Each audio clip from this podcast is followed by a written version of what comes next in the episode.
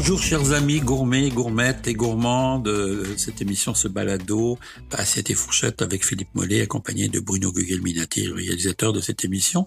Nous vous saluons et nous vous remercions d'être toujours fidèles au poste et d'être présents toujours un peu plus. On aime ça quand on voit du monde qui nous écrit, qui nous dit « Ah, j'aime ce que vous faites et tatati, vous devriez parler ça ».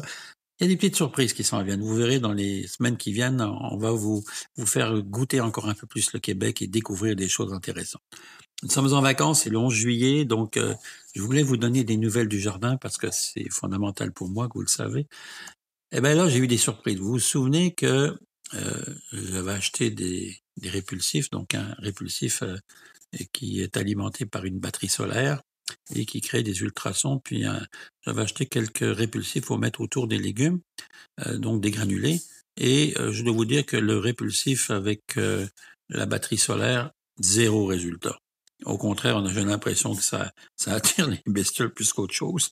C'est une petite musique qui est, vraiment spéciale. Et puis, je me disais, ah, ça va marcher parce que l'article de vente, en tout cas, les vendeurs, ils sont bons. Hein. Je voudrais pas les acheter, mais la quincaillerie, euh, ils, sont bons parce qu'ils garantissaient. Comment voulez-vous faire? Voulez-vous ramener quelque chose qui est planté dans le jardin et puis après, vous dites, après deux semaines, trois semaines, ça marche pas et on va jamais vous le reprendre. Donc, j'appelle ça des attrapes euh, euh, attrape Nigo, tiens, on va dire ça, pour pas dire euh, pour être poli. Je vais quand même vous donner des nouvelles du jardin parce que il y avait quand même, bon, j'ai réussi à, m'en sortir. Là, en ce moment, on peut dire qu'il y a les concombres, les courgettes, les salades, la bêta carde, les, les euh, les mini carottes qui commencent à sortir. Donc tout ça, c'est quand même bon signe parce que c'est ça prouve l'avancement de l'été. Je vois que les tomates sont en formation, sont pas encore prêtes. Vous savez, je vous avais parlé du, cul noir des tomates. Là, je les arrosais avec une solution saline. J'arrose les pieds avec une solution saline qui se vend à cet effet là, dans, les, dans les magasins. Donc, euh, autrement, vous pouvez mettre tout simplement du sel délié dans l'eau. Hein. on ne le met pas comme ça, on le met donc dilué dans l'eau. Hein. C'est très important. Et puis, euh, bon, donc les repousses de rongeurs, ben, plus ou moins. Donc ça marche une fois sur deux, on va dire, euh, avec les répulsifs. Et puis évidemment, s'il pleut beaucoup, ben la pluie efface tout ça. Alors c'est pas c'est pas nécessairement intéressant. Euh, on va parler aussi dans cette émission de des fausses croyances alimentaires. Et vous savez qu'il y a plein de, fausses croyances qui des fois nous nous laissent imaginer que ce qu'on voit ou ce qu'on entend est juste. Alors il y a une croyance en fait populaire qui dit que manger santé coûte plus cher. Eh ben c'est faux. Manger santé ne coûte pas plus cher, dépendamment comment vous achetez vos aliments. Et je dis toujours aux gens, si vous ne savez pas acheter, ça va vous coûter très cher. Si vous achetez toujours au même endroit, ça va vous coûter très cher. Donc, il est important de magasiner, de faire le tour, de combiner entre marché, supermarché, euh, évidemment supermarché pour euh, certains produits spécifiques comme la viande ou, ou même les poissonneries et ainsi de suite, bien que vous en trouviez dans certains marchés, ça existe aussi, on en retrouve, mais c'est très important de faire le tour et vous allez voir souvent des différences énormes, énormes, énormes, énormes. Alors manger santé coûte plus cher, c'est faux. Si vous savez acheter, si vous savez bien faire. Juste un exemple pour vous dire, par contre, il y a des différences marquées. Le beurre, par exemple, si vous l'achetez dans certaines grandes surfaces, je ne nommerai pas, euh, va coûter jusqu'à 3 à 4 dollars de moins en ce moment. Ça, c'est énorme. Sur 400 grammes, 440 grammes de beurre, c'est énorme. Donc euh, voilà. Sel de mer ou sel de table, est-ce que c'est la même quantité de sodium? Les gens ne sont pas sûrs. Ben oui, c'est la même quantité de sodium que vous allez incurgiter. Le sel de mer est simplement plus riche en oligo-éléments, donc puisqu'il est le, reste, le sel, le sel de table, faut bien penser que c'est ce qu'on appelle du sel de carrière. Le sel de carrière, c'était jadis la mer qui était là. Donc, la mer s'est retirée, a laissé des, carrières de sel et c'est ce qu'on mange. Donc, il n'y a plus cette richesse de ligo-éléments, mais quand même, c'est quand même du sel, indirectement, c'est quand même du sel de la mer, issu de la mer. Bon. Alors, euh, oui, euh, il n'y a pas de différence, donc c'est la même quantité de sodium. On nous dit souvent aussi l'huile d'olive en grosse quantité, ça peut être négatif. Eh ben non, il y a eu des études qui ont été faites.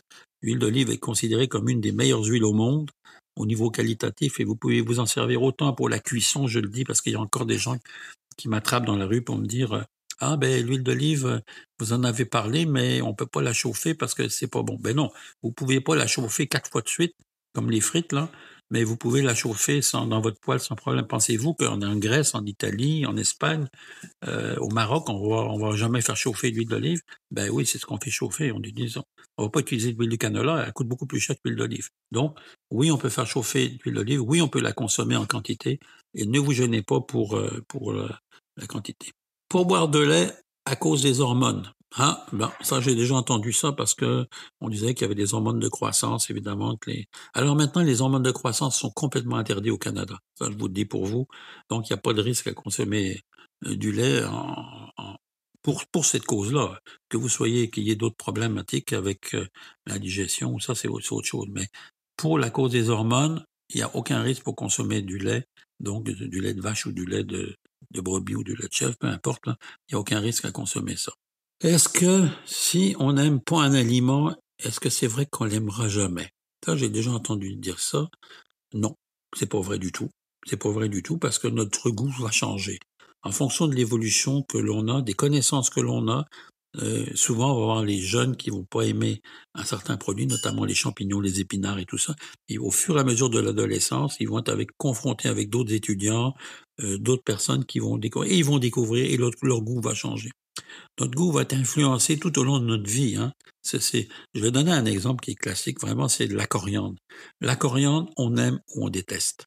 Et j'ai souvent rencontré une quantité de gens qui ne sont pas capables, l'odeur de la coriandre, le, goût particulier fait que beaucoup euh, rébutent la, coriandre, alors que moi j'en rêve, j'en ai besoin dans mes plats, notamment les plats thaïlandais, asiatiques et autres, où c'est une normalité presque d'avoir de, de, la coriandre. Alors non, je dis c'est faux. Si on n'aime pas un aliment aujourd'hui, est-ce qu'on l'aimera jamais? Non. C'est votre goût va changer, va évoluer, et peut-être que justement ça va être un de vos plats favoris par la suite. Alors voilà pour ce qui concerne ces fausses croyances.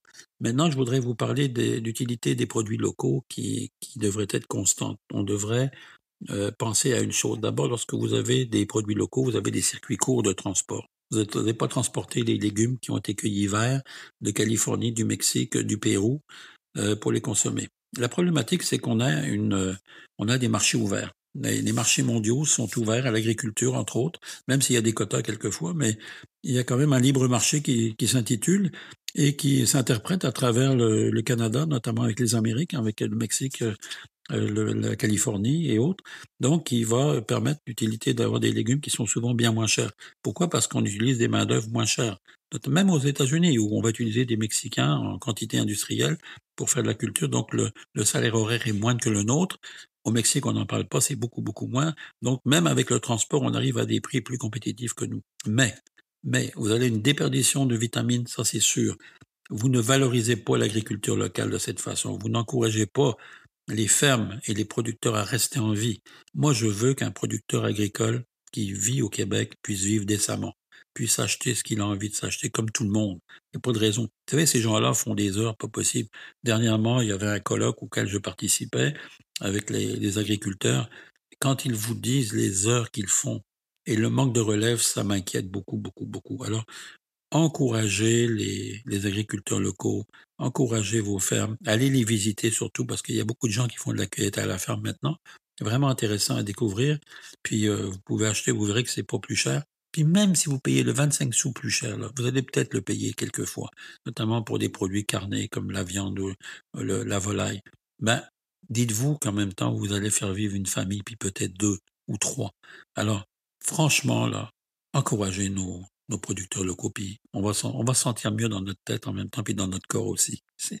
C'est ma petite euh, moralité de cette fin d'émission. Je vous espère toujours à présent. Merci d'écouter ce balado à cette fourchette de Philippe Mollet. Et je vous souhaite tous une belle semaine. Et puis, la semaine prochaine, ben, d'autres surprises vous attendent peut-être ailleurs. C'est pas.